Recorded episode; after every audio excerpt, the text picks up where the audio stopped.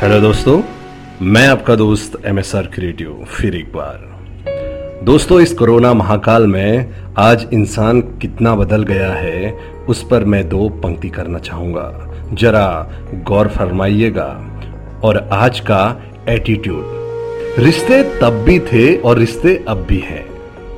तब उस गर्मियों की छुट्टियों में ढेर सारे मेहमानों का आना और छत पर बिस्तर लगाना और एक तकिए पर दो दो सर रखकर सबका चैन से सो जाना। और अब दो लोगों की छुट्टी आने पर सबका रूटीन चेंज हो जाना। कौन कैसे कहाँ पर एडजस्ट करेगा, उस पर चर्चा हो जाना। रिश्ते तब भी थे और रिश्ते अब भी हैं।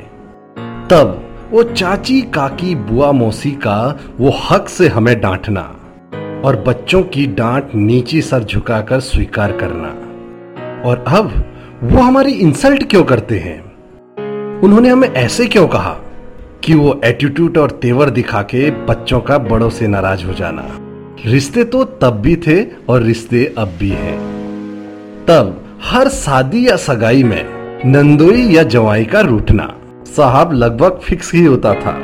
हर शादी या सगाई में नंदोई और जवाई का रूठना, लेकिन सबका एक साथ मिलकर के उनको मनाना।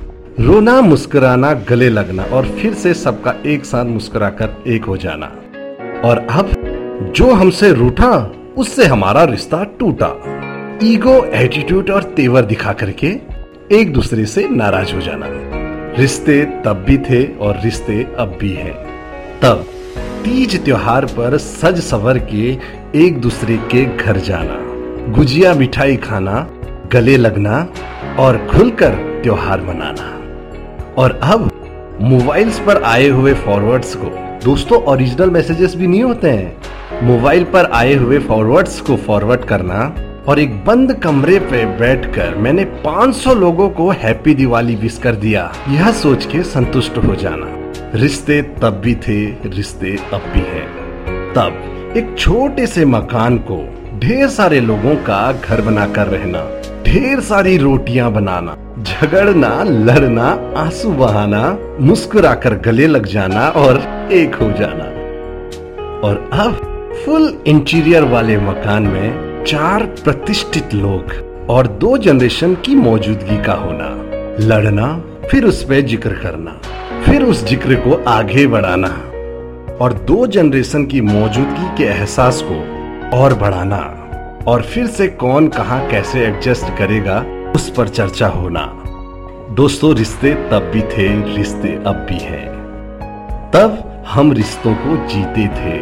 We use to live those relations और आज हम रिश्ते निभाते हैं। चुनाव हमारा चॉइस हमारी। हमें रिश्तों को जीना है या हमें रिश्तों को निभाना है।